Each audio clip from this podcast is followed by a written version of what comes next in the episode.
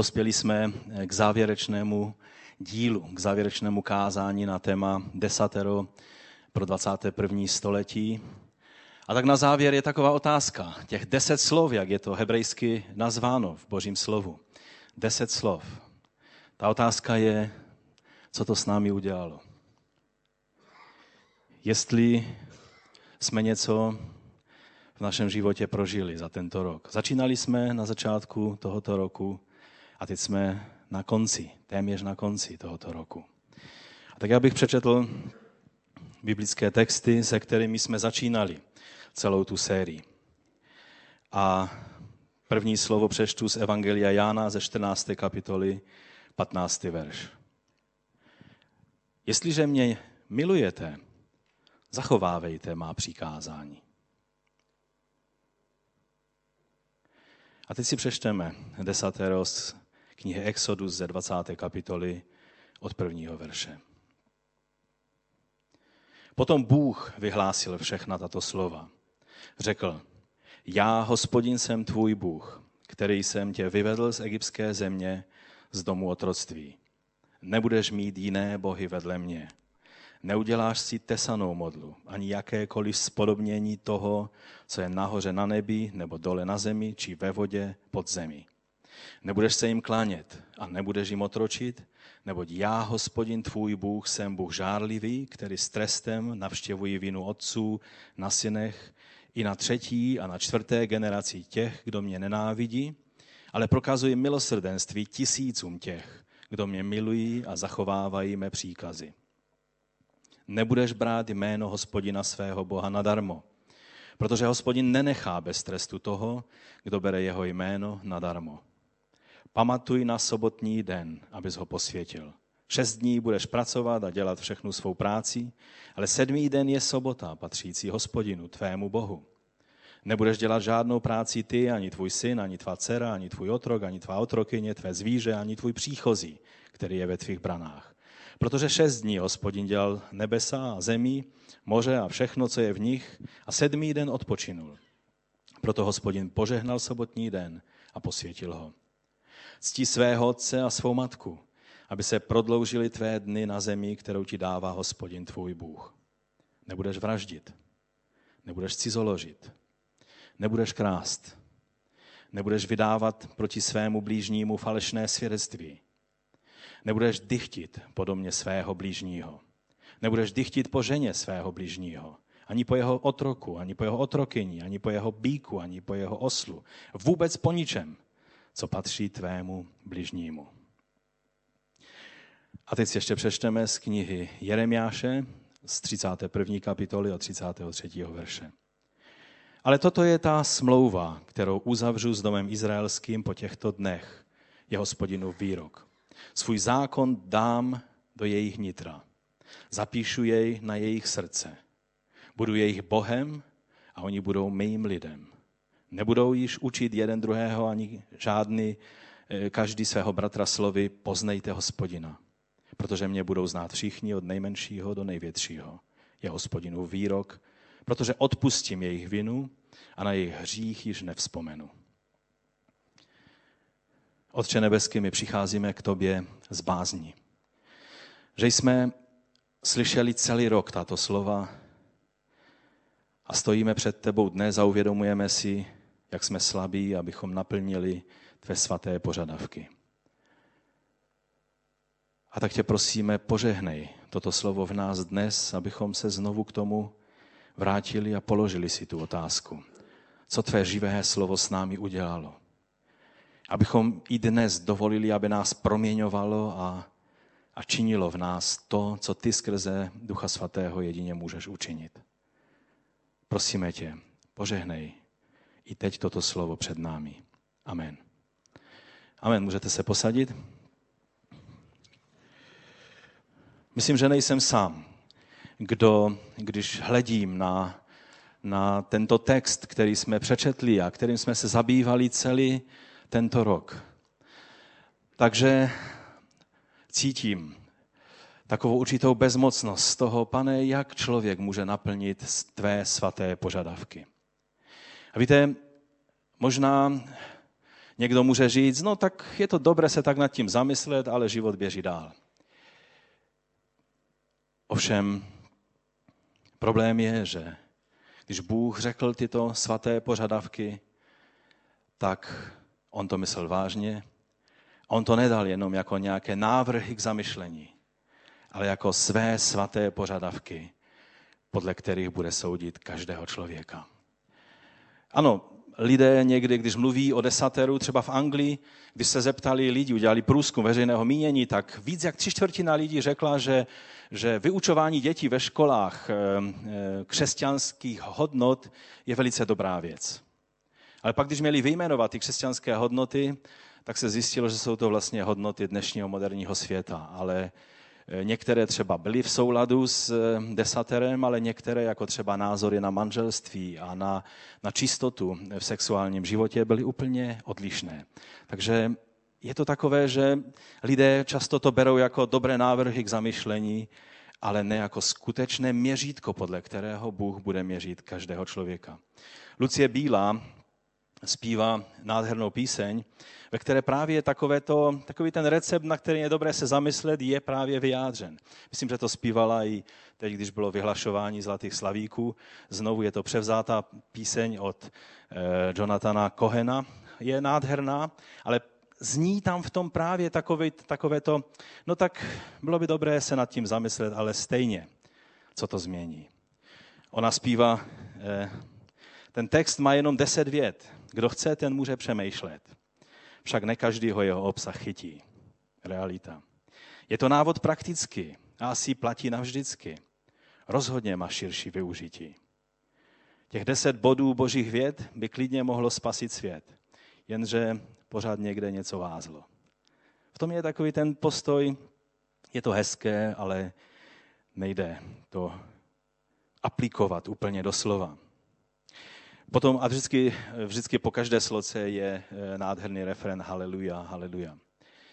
Eh, pak tam dále říká, tak předně bychom neměli furt líst do cizích postelí a lhát a rvát se, i když se to nedá. Udávat své sousedy, mít chuť na jejich obědy. Taky je to ostuda až běda. A zase haleluja, haleluja. A pak na závěr říká, možná děti naučit, že slabí mají právo žít vždyť už se na to vážně nedá dívat. A zase haleluja, haleluja. Je to nádherná píseň a je dobré, že, že vůbec někdo zpívá o desateru tady v této republice. Ale z druhé strany je to určitá rezignace.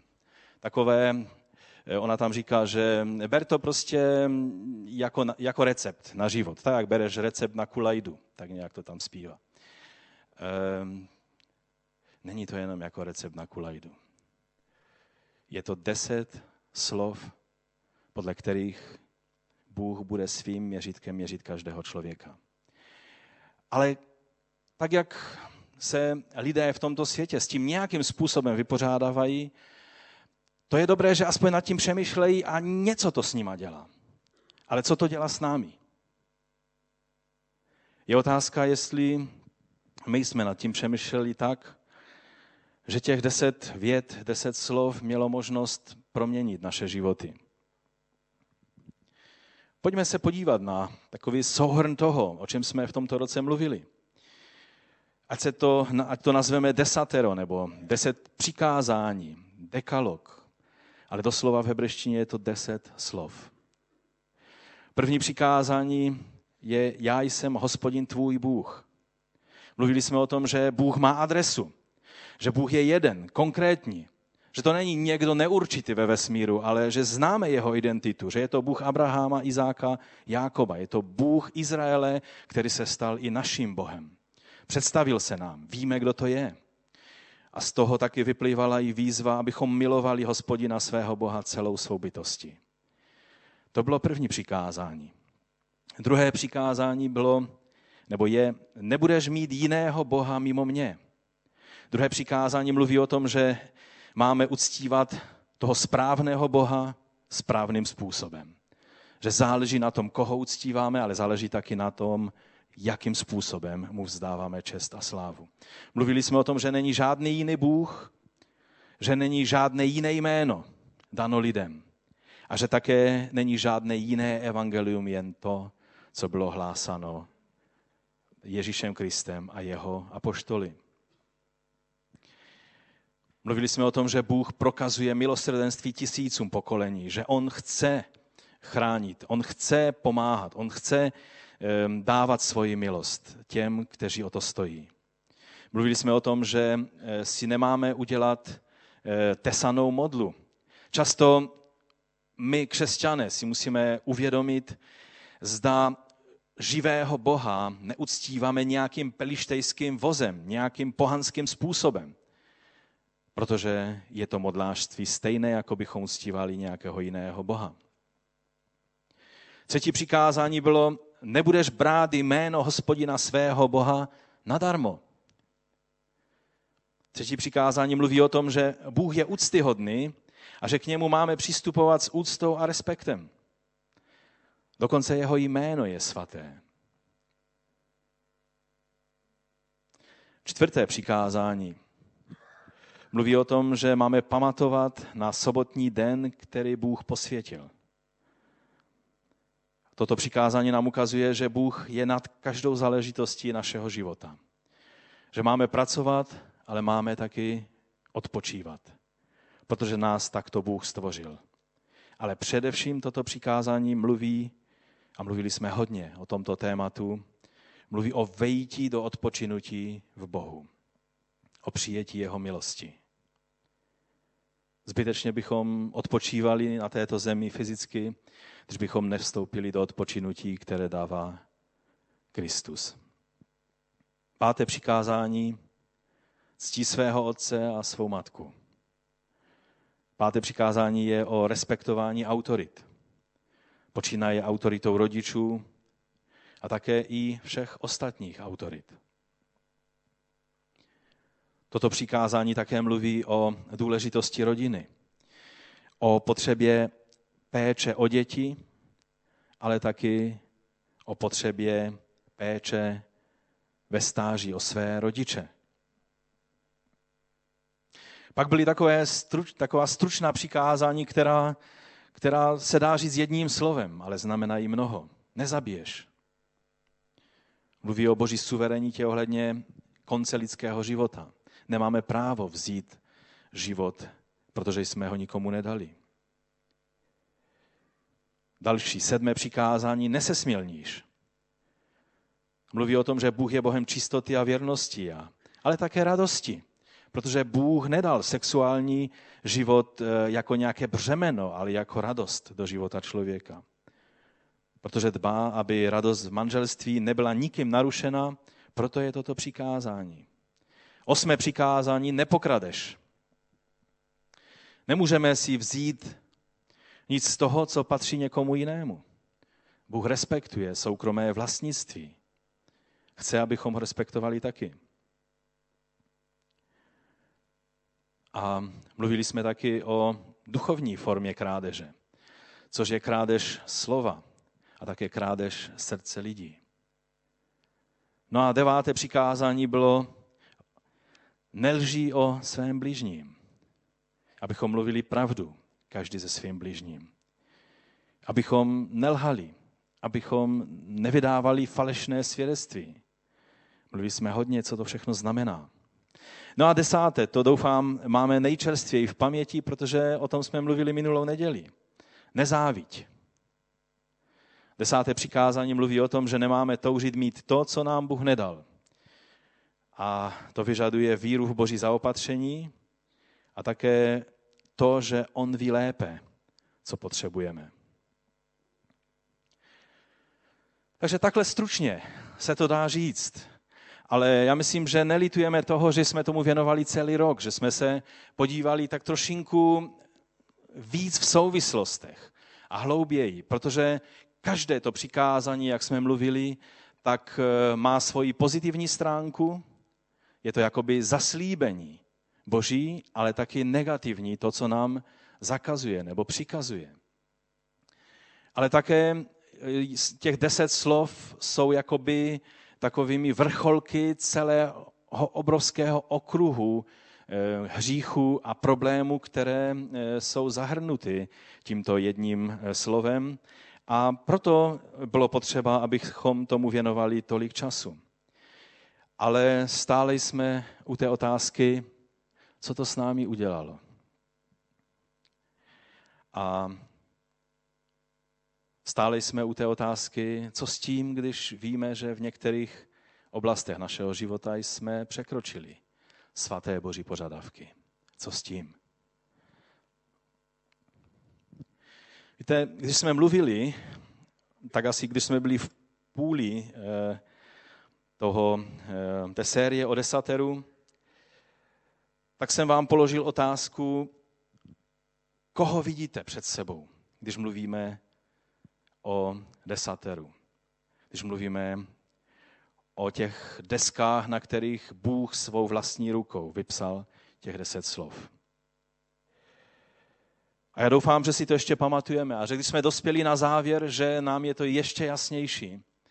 Že když hledíme na desatero svatých božích požadavků, tak nevidíme kamenné desky, nevidíme literu, ale Krista. Mou touhou bylo a je, protože to je trvalé, trvalá, trvalá výzva pro nás. Celou dobu, vlastně když mluvíme o božím slovu, tak je to stále to tež, ale u desatera víc záleží na tom, abychom si to uvědomovali, že to, co před sebou potřebujeme vidět, je náš Pán Ježíš Kristus. A doufám, že se to alespoň trošinku z Boží milosti podařilo. Že jsme zatím vším viděli našeho Pána Ježíše Krista. On není jenom naším novým zakonodárcem. Tak jak někteří chtějí vidět Ježíše, že tak jak Mojžíš dal desatero, tak pán Ježíš dal svá přikázání. On není jenom novým zakonodárcem, který je o to slavnější, o co slavnější je stavitel domu od samotného domu, jak čteme k Židům. Ve třetí kapitole, třetí verš. Ježíš je však hoden větší slávy než Mojžíš, tak jako stavitel domu má větší čest než lidům sám. On není jenom prostředníkem nové smlouvy, ale on sám je onou, eh, o, o ním slovem, o ním logos. On sám je Torou Boží. On sám je moudrosti Boží, skrze koho je vše stvořeno a skrze koho přijímáme toto věčné Boží slovo. On je naším desaterem i zákonem, i naplněním zákona. To je důležité, abychom si uvědomili, že on je tím vším, ve kterém toto celé má smysl. Jinak bychom měli před sebou svaté boží požadavky a jenom bychom zjistili, tak jako zjistí každý, kdo se tím zabývá, že nejsme z to naplnit veškeré boží požadavky. Tak jsme mluvili minulé, že kdo si tak nějak hověl všech těch devět přikázání, že, že to nějak eh, tak zvládá. Tak to desáté přikázání šlo tak hluboko, že každý z nás se musel nalézt viny před Bohem. Když jsme se dívali na první tři nebo první čtyři přikázání, tak eh, jste si jistě všimli, že naše zachovávání těch přikázání je dost odlišné od toho, jak je zachovávali lidé staré smlouvy. Izraelský národ, když byl na poušti a když byl potom taky jako, jako království, kterému královal Bůh sám eh, v Kanánu, ve své zemi zaslíbené. Když byl vystavěn chrám, tak člověk konal třikrát v roce, každý muž měl konat pouti do Jeruzaléma. Kdo z vás, bratři, byl třikrát v Jeruzalémě v tomto roce? Kromě vlasti, Chabibulin, jestli tady je. Třikrát v roce šli do Jeruzaléma. Procházel mikve, eh, vodní očistou. Pak bral na svá ramena beránka obětního. Zaplatil chrámovi půl šekel a v čistém eh, oblečení, které v tom mikve si, si oblékl, tak potom šel k obětování toho svého beránka. A stále musel mít na mysli, že toto se musí stát. aby jeho nedokonalost naplnit svaté boží požadavky byla smyta. Světil sedm základních a mnoho přídavných svátků. O sabatu dodržoval mnoha ustanovení. O stáncích si stavěl provizorní stánek z větví, aby si připomněl, že je Bůh zachoval, když byli v provizorních ubytováních a ve stanech. Ve svátku nekvašených chlébů eh, odstranili veškerý kvás, což bylo obrazem odstranění veškeré nečistoty a hříchu ze svého života. A jedli beránka s hořkými bylinami. A tak dále, a tak dále. Mnoho takových věcí vykonávali. Proč to dělali? Bylo to, že tím chtěli získat spásu? Tak se někdy říká, že židé vykonáváním zákona chtějí získat spásu a my ji přijímáme z milosti? Ne. Tím, že v poslušnosti vykonávali tyto věci, vyjadřovali svůj vztah k Bohu. Bylo to vyjádření toho, že věří, že Bůh zaopatřil jejich záchranu. Toto platilo o těch třech přikázáních a také o tom čtvrtém, o e, pamatování na den, který posvětil Bůh. Vše to, co jsme viděli, že oni vykonávali tímto způsobem, když přišel Mesiáš, ty všechny věci ukazovali na Mesiáše a byly naplněné v ním. A když my vyjadřujeme víru v to, že Bůh opatřil záchranu, pak to vyjadřujeme znovu poslušnosti Bohu. Znovu naplňováním jeho přikázání v Mesiáši. Projevuje se to jinak, ale princip je stejný, je tentýž. Stále jde o naplnění těch stejných svatých božích požadavků, ale v Kristu. A proto, když mi někdo položí otázku, tak co, dodržuješ desatero nebo ne? Tak říkám, ano, dodržuji. Celý zákon, veškerá boží ustanovení jsou ano a amen v Kristu. Protože on je tím, který tomu všemu dává smysl, on je ten, který to naplnil a on je ten, který uschopňuje, abych já naplňoval to vše, co stále má být naplněno. Takže desatero naplňujeme v Mesiáši, v Kristu, ve způsobu nové smlouvy. No a teď ta nejdůležitější otázka. Protože toho vyučování na to téma jsme měli celý rok hodně. Ale dneska je otázka, co to s námi udělalo. Živé Boží slovo proměňuje. Živé Boží slovo, které je oživené Duchem Svatým, nás nenechá takové, jací jsme. Proměňuje nás. A otázka je, jestli jsme tento rok běželi a dovolili Bohu, aby nás svým slovem proměňoval. Víte, už jsem řekl, že to není tak, že se máme zamyslet a pousmát se, no vem to jako recept a když ti to nefunguje, no tak žel, takové už to je. My si uvědomujeme, že když Izrael stál a slyšel tyto svaté boží požadavky, četli jste něco, co je tam někdy, co je tam napsáno potom hned v následujících verších? Tam je řečeno, všechen lid sledoval hřmění a blízkání a zvuk beraního rohu a horu zahalenou kouřem. A teď je tady napsáno, když to lid sledoval, roztřásli se a zůstali stát opodál. Přišla na ně obrovská bázeň. A lid si uvědomil, že pokud předání zákona bylo provázeno tak obrovskou mocí a bázní vzbuzující přítomnosti Boha, co bude, když člověk předstoupí před Boha, před toho stejného Boha, po tom, co překročí tato přikázání. Lidé si uvědomovali, je s námi Amen, je s námi konec. A v tom je nádhera toho, co dal Bůh, oproti třeba, kdy někteří říkají, Mojžíš se inspiroval Hamurabím a proto, proto eh, dal eh, desatero. Když čtete všechna ta ustanovení Hamurabího, tak zaprvé, zaprvé je to charakterem úplně jiné. Jsou tam některé prvky, které jsou podobné. Bylo to v roce asi 1700, něco před eh, naším letopočtem ale není tam ani stín toho. Je tam vždycky zákon, přestoupení zákona, jaký bude trest. To je jediné, co tam je. Není tam ani náznak milosti, odpuštění, možnosti přijmout odpuštění od Boha. A v tom je nádhera toho, co dal Bůh Mojžíši, že on dal cestu, jakým způsobem lidé mohli si být vědomi své slabosti a vyjádřovat víru v to, že Bůh opatřil beránka. A vrcholně se to projevilo v tom beránku bez viny, v Pánu Ježíši Kristu.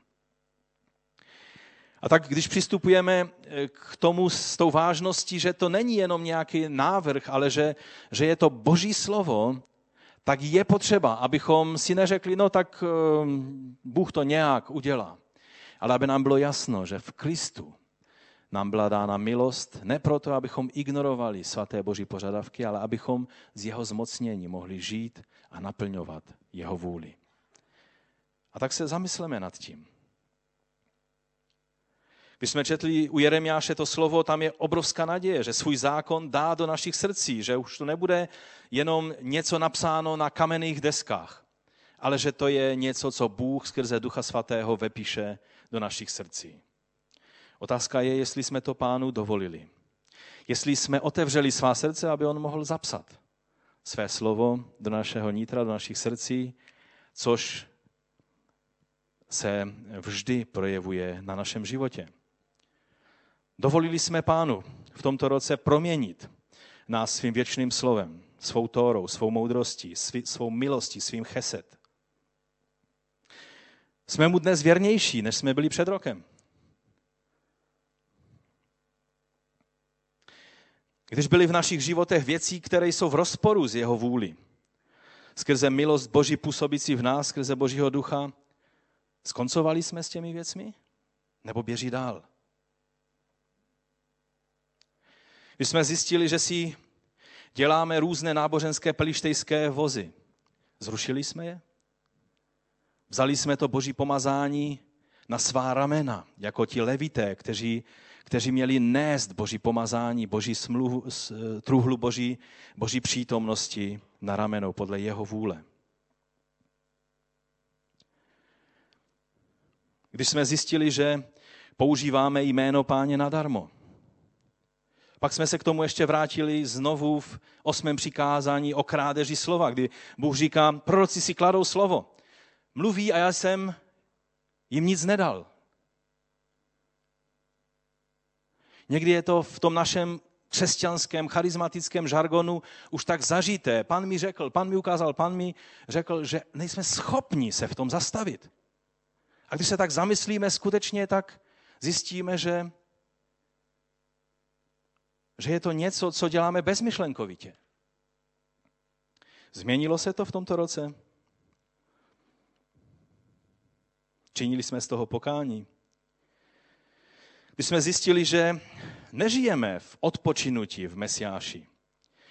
A dokonce ani fyzicky se nedokážeme zastavit a prožít s rodinou alespoň jeden den v týdnu jako boží šabat v rozjímání nad jeho slovem a skutky.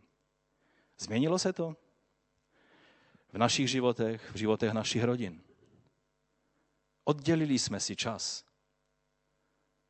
Alespoň jednou týdně se společně zamýšlet nad požehnáními, které přijímáme od Boha.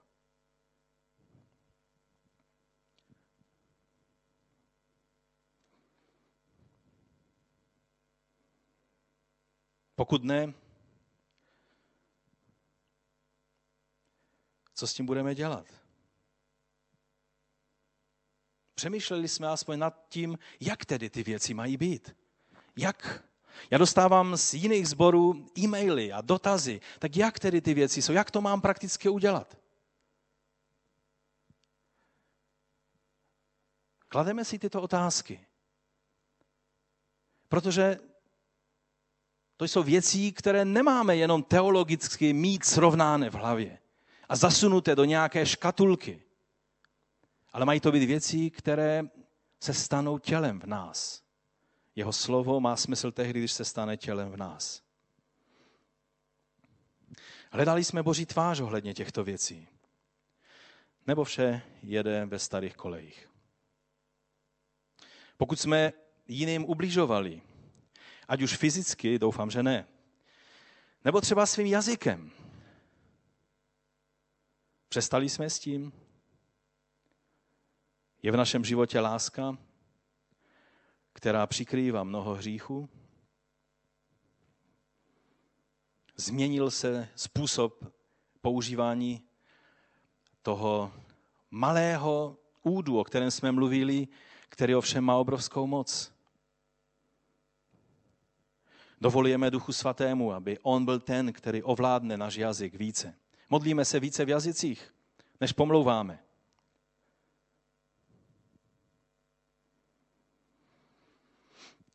A co když jsme ničili své tělo, svůj život různými závislostmi? Skoncovali jsme s nimi? Řeknete, o čem to tady mluvíš? Nedávno jsem si všimnul, že mnozí z vás, kteří jste byli osvobozeni třeba od kouření,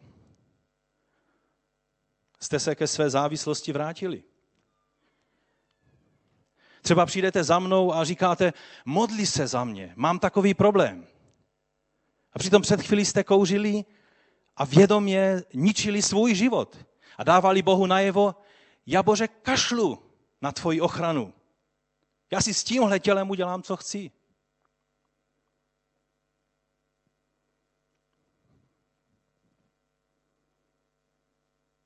Řekneš, ale v Biblii nikde není napsáno, že se nemá kouřit. To, že se nemá kouřit, nemusí být ani v Biblii napsáno. To je přímo na té krabičce těch cigaret napsáno.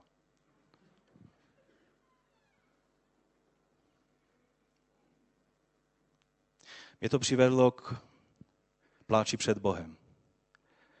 Protože jsem si uvědomil, na co já si tady hraju. My tady vyučujeme nejsvětější Boží slovo. A lidé místo, aby vycházeli z věcí, tak se vracejí zpátky. Jak se říká, jak pes se vrací ke svým zvratkům. Je to vždy nechutné i tomu psovi, já to zakážu, když to chce udělat. To je jenom jeden příklad z mnohých. Tak to nemá být, bratři a sestry. Když se rozhodnu ničit své tělo, jak mohu pak prosit, Bože, pomoz mému tělu. Pomoz mému životu.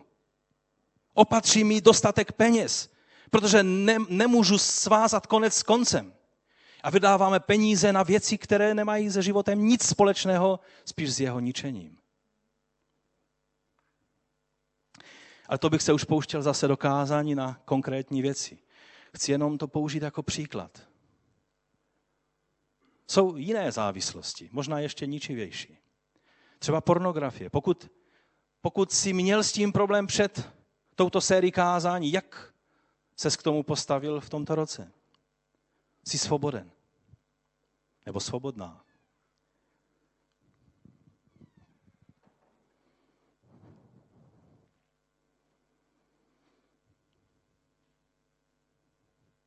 Jak je to naopak třeba s dobrými návyky?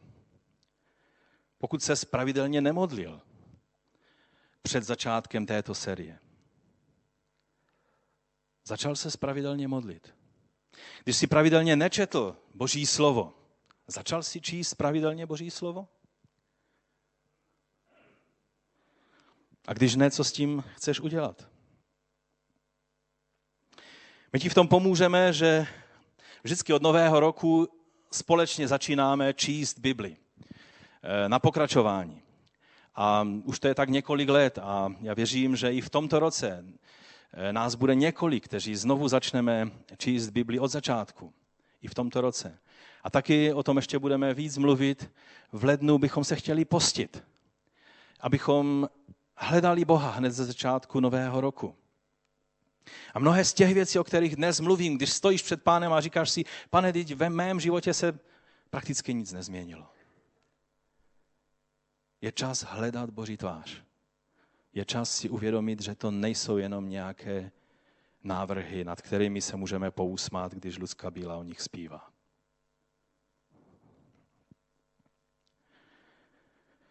Takže možná se nyní cítíme jako, jako ti Izraelci před tou horou která se třásla, hřměla a je řečeno, že Bůh byl v obrovské temnotě. Jako bychom najednou viděli, ten Bůh, my ho ani tak moc neznáme. Co on s námi udělá? On je svatý. A lidé řekli, ať Bůh s námi přímo nemluví, běž tam ty, Mojžíši, ty to nějak zvládneš. a oni odstoupili od Boha. A je napsáno, že Mojžíš vstoupil do té veliké temnoty, ve které byl Bůh. Ta temnota představuje to, že Mojžíš neměl ponětí o tom, co se bude dít. Důvěřoval jednoduše Bohu a vložil se do jeho rukou.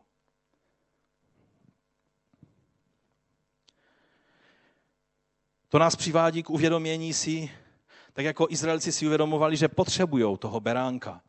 A také v té situaci, kdy stáli před to horou, tak říkali, potřebujeme prostředníka. Mojžíši, buď naším prostředníkem.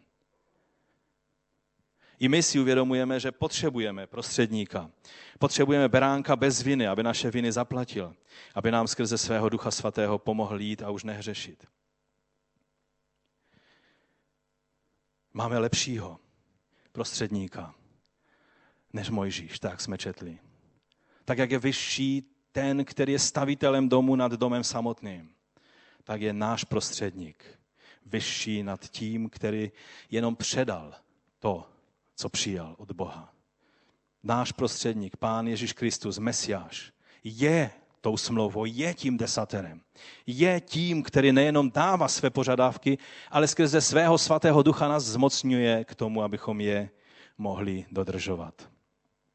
A tak za chvíli přistoupíme k památce Večeře Páně. Před námi je chléb i víno.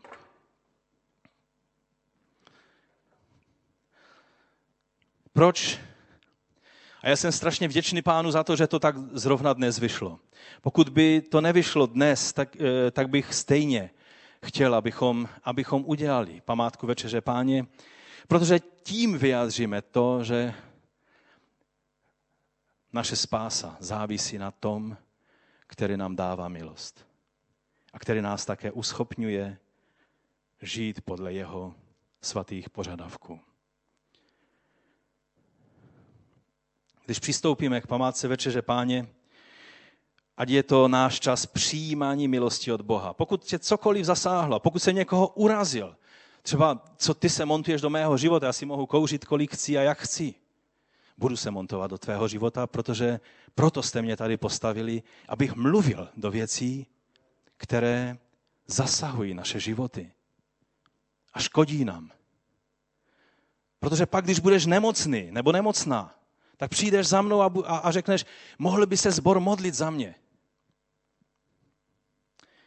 Proto je čas dnes v průběhu té památky Večeře Páně se postavit před Pána a říct, pane, osvoboď mě od každé závislosti, která ničí můj život nebo život mé rodiny. Nebo osvoboď mě od mé samospravedlnosti, kterou tak nějak eh, si hovím, že, jsem, že je všechno v pořádku. Tak David říká, spituj mé, cest, mé srdce. Zdali pak není cesta záhuby ve mně. Někdy si myslíme, kdo může být víc způsobili na život s Bohem než já, já všemu rozumím. Potřebujeme zlom, být zlomení před Bohem a uvědomit si, že potřebujeme toho beránka, který zaplatil za nás. V tom chlébě a v tom kalichu je vyjádřeno obrovské tajemství milosti Boží která nám byla darována.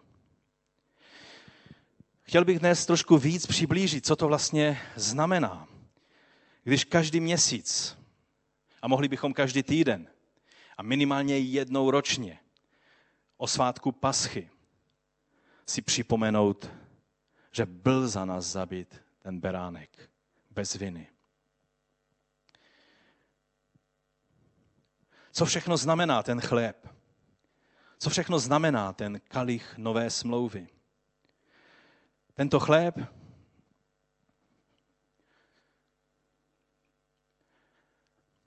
znamená jeho tělo.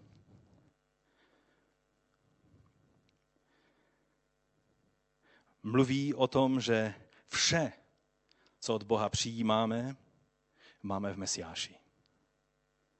Řešení na náš naši slabost dodržet svaté boží požadavky máme v kom? V Mesiáši. Desatero, ano, dodržujeme v Mesiáši. Jeho tělo bylo za nás vydáno. Když lámeme chleb, připomínáme si, že je to vše v Mesiáši. Jsme zachráněni a vštípeni do té olivy božího lidu, jehož kořenem a základem je Mesiáš, jsme součástí jeho těla zde na zemi. On je hlavou, my jsme součástí jeho těla. Tento chléb představuje to, že jsme vštípeni do oné olivy, že jsme součástí jeho těla a že jsme tam skrze jeho milost. To vše je vyjádřeno v tomto chlébu. A pak je zde kalich. Je to kalich nové smlouvy. Té smlouvy, o které jsme četli u Jeremiáše. Je řečeno, že toto máme činit na památku. Tak jako, jako Izraelci měli pamatovat na ten den, který posvětil Bůh jako znamení smlouvy mezi nimi a mezi svým Bohem. Tak nám, nás Ježíš vyzval, abychom na toto pamatovali. Na tuto smlouvu novou, kterou on uzavřel svoji krví, abychom pamatovali vždy, kdekoliv budeme pít z toho kalicha a jíst z toho chleba. On je náš beránek bez viny. Tak jako Izraelci v Egyptě a také ti z egyptianů, kteří uvěřili, pomazali veřeje krví toho beránka, byli zachováni a vysvobozeni z otroctví Egypta, tak stejně my máme beránka, toho pašijového beránka. Na památku této události, tohoto vysvobození, které, jak jsme mluvili o desateru, tak o tom vysvobození čteme v kterém přikázání? Hned v prvním. On je Bůh, který vysvobozuje. To je hned první přikázání. To nejde od sebe oddělit. Židé na památku ve svátek Pesach pijou ze čtyř kalichů. Ze čtyř kalichů pijou speciální sederové víno a je to na základě textu v Exodu, kde je řečeno, já jsem hospodin, vyvedu vás, čili první kalich je kalich vyvedení z Egypta.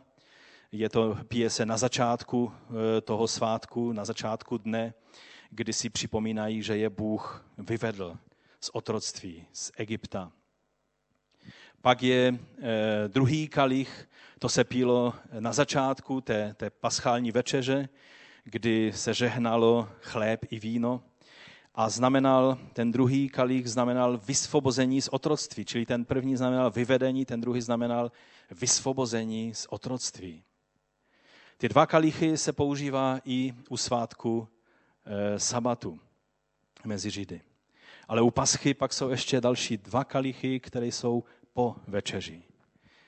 Ten třetí kalich, to je ten, který pijeme i my. Ten se pilo vždycky po vyprávění o tom, co Bůh pro Izraelce vykonal. A my ho pijeme po tom, co vyprávíme o tom, co Pán Ježíš pro nás vykonal. Tento kalich se nazývá kalich vykoupení. Byli jsme vykoupeni drahou krví našeho Pána Ježíše. Pak byl ještě čtvrtý kalich na konci večeře a to byl kalich přijetí za svůj lid. A byl to kalich, který ukazoval na mesiánské království, na tu velikou hostinu. Víte, když Žid pomyslí na, na, na věčnost, na, na mesiánské království, tak my někdy myslíme na takové obláčky a jak se dostaneme do nebe a budeme tak jako anděle tam někde plavat mezi obláčky. Když Žid pomyslí na, na, na naději, kterou máme ve svém Bohu, tak myslí na obrovskou hostinu, kterou Mesiáš uspořádá na svatební hostinu. A tento přesně obraz je použít v Novém zákoně, aby nám ukázal, co pán pro nás vykonal a co pán pro nás připravil. Když eh, u Lukáše 22 je napsáno, když nadešla ta chvíle, posadil se s 12 apoštoly za stůl, tehdy jim řekl, toužebněji jsem si přál jíst s vámi toho beránka předtím, než budu trpět. Říkám vám, že už ho neokusím, dokud nedojde naplnění v Božím království. Uchopil kalich, vzdal díky a řekl, vezměte jej a rozdělte se spolu.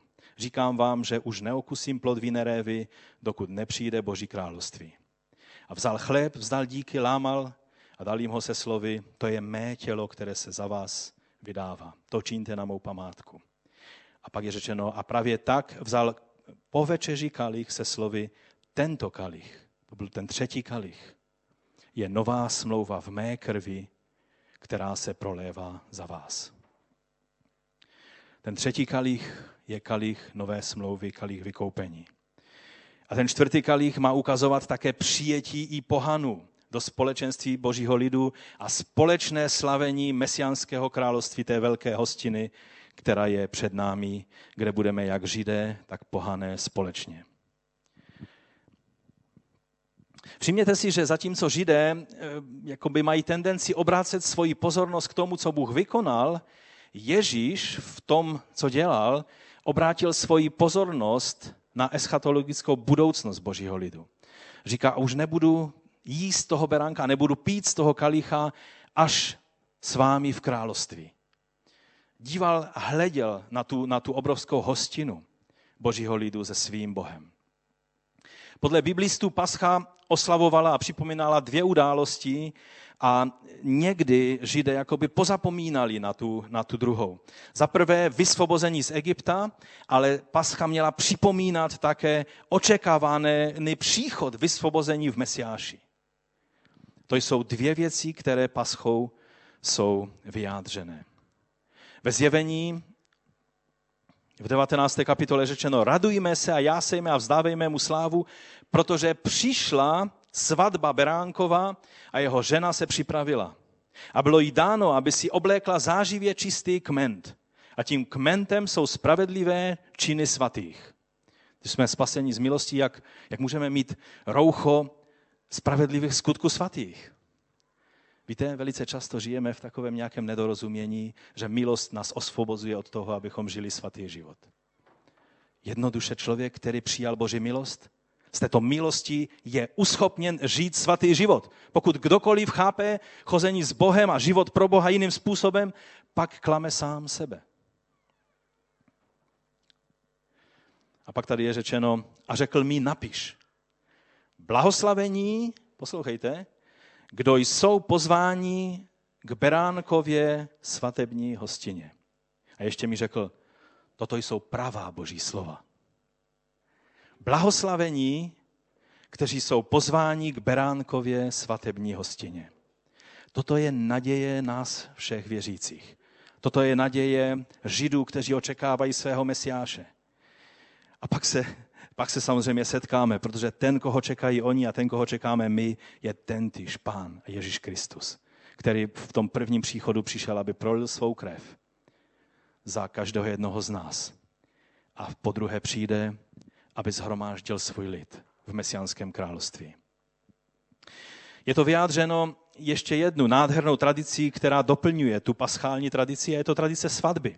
A v Novém zákoně znovu a znovu ta, ta, ta, e, ten obraz svatby je vyjádřovan. A možná si řeknete, položíte otázku, co má večeře páně společného se svatbou. Tak bych vám to chtěl trošku objasnit. Nedávno jsem poslouchal vyučování jednoho mesiánského ortodoxního rabína Daniela Tomsna, když eh, byl ve sboru známého evangelikálního pastora, který napsal spoustu knih Maxa Lukada. A on tam mluví o několika věcech, které bych chtěl eh, na závěr, ještě předtím, než přistoupíme k přijímání památky Večeře Páně, připomenout. Víte, když Mojžíš byl v Egyptě, jako vyjádření, jako jedno z vyjádření soudu, bylo to, že Mojžíš proměnil vodu ve víno eh, proměnil vodu v krev. Že voda se proměnila v krev. To bylo vyjádření soudu nad egyptskou zemí. Soudu, který způsobil Bůh. Podle starých rabínů měl, když přijde Mesiáš, tak měl proměnit vodu ve víno, protože to už neměl být čas soudu, ale čas radosti. To nám připomíná a dává význam prvnímu Ježíšovu zázraku v Káně, že to nebylo jenom takové, že udělal z vody víno, aby byl zajímavý, ale bylo to naplnění tohoto očekávání. Bylo to jedno z, z prvních znamení jeho mesiánského poslání. Víno totiž pro Židy vždy znamená dvě věci. Za prvé krev života a za druhé radost. To jsou dvě věci, které jsou vyjádřené vínem radost, ale zároveň i závaznost toho, eh, co, co znamená tento kalich nové smlouvy, je dále vyjádřena dalším obrazem. Je to vlastně starobylý zvyk, více eh, než 2000 let starý, který ještě v některých židovských kruzích se stále dodržuje. Ženich přišel k nevěstě, kterou si chtěl vzít, ještě, ještě to nebyla ta plná svatba, bylo to vlastně, byly to zásnuby. Ale v židovském pojetí zásnuby byly stejně závazné jako svatba. A ženich přicházel k nevěstě a podal jí kalich s vínem. A tím vyjadřoval, že celý jeho život, krev jeho života je v tomto kalichu. A že on se jí vydává naplno s celou sílou svého života a odhodláním a plností svého života. A na té nevěstě bylo jenom jedno, že přijala tento kalich a napila se z něho. Když se napila z toho kalicha, nevěsta znamenalo, že od té chvíle patřila ženichovi. A že i ona se vydává úplně a naplno. Pak ženich odjížděl do domu svého otce. Byli v odloučení. A ženich a nevěsta si slibili, že nebudou pít víno až do chvíle, kdy budou znovu společně před pánem. Když eh, završí se jejich manželství.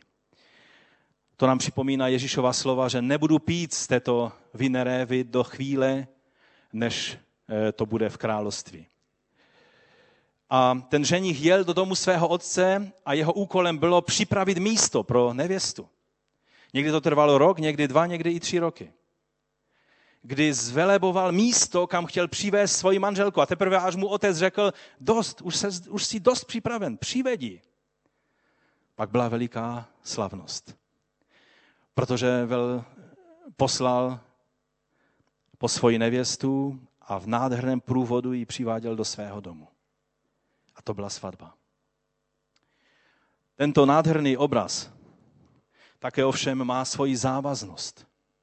Od té chvíle, kdy nevěsta přijala tento kalich, kdy se napila z toho řenichova kalichu, od té chvíle, pokud by měla cokoliv s někým jiným, pokud by nebyla v čistotě zachována až do svatby, víme dobře, že eh, v Tóře byly tresty za nevěru stejné jako za modlářství.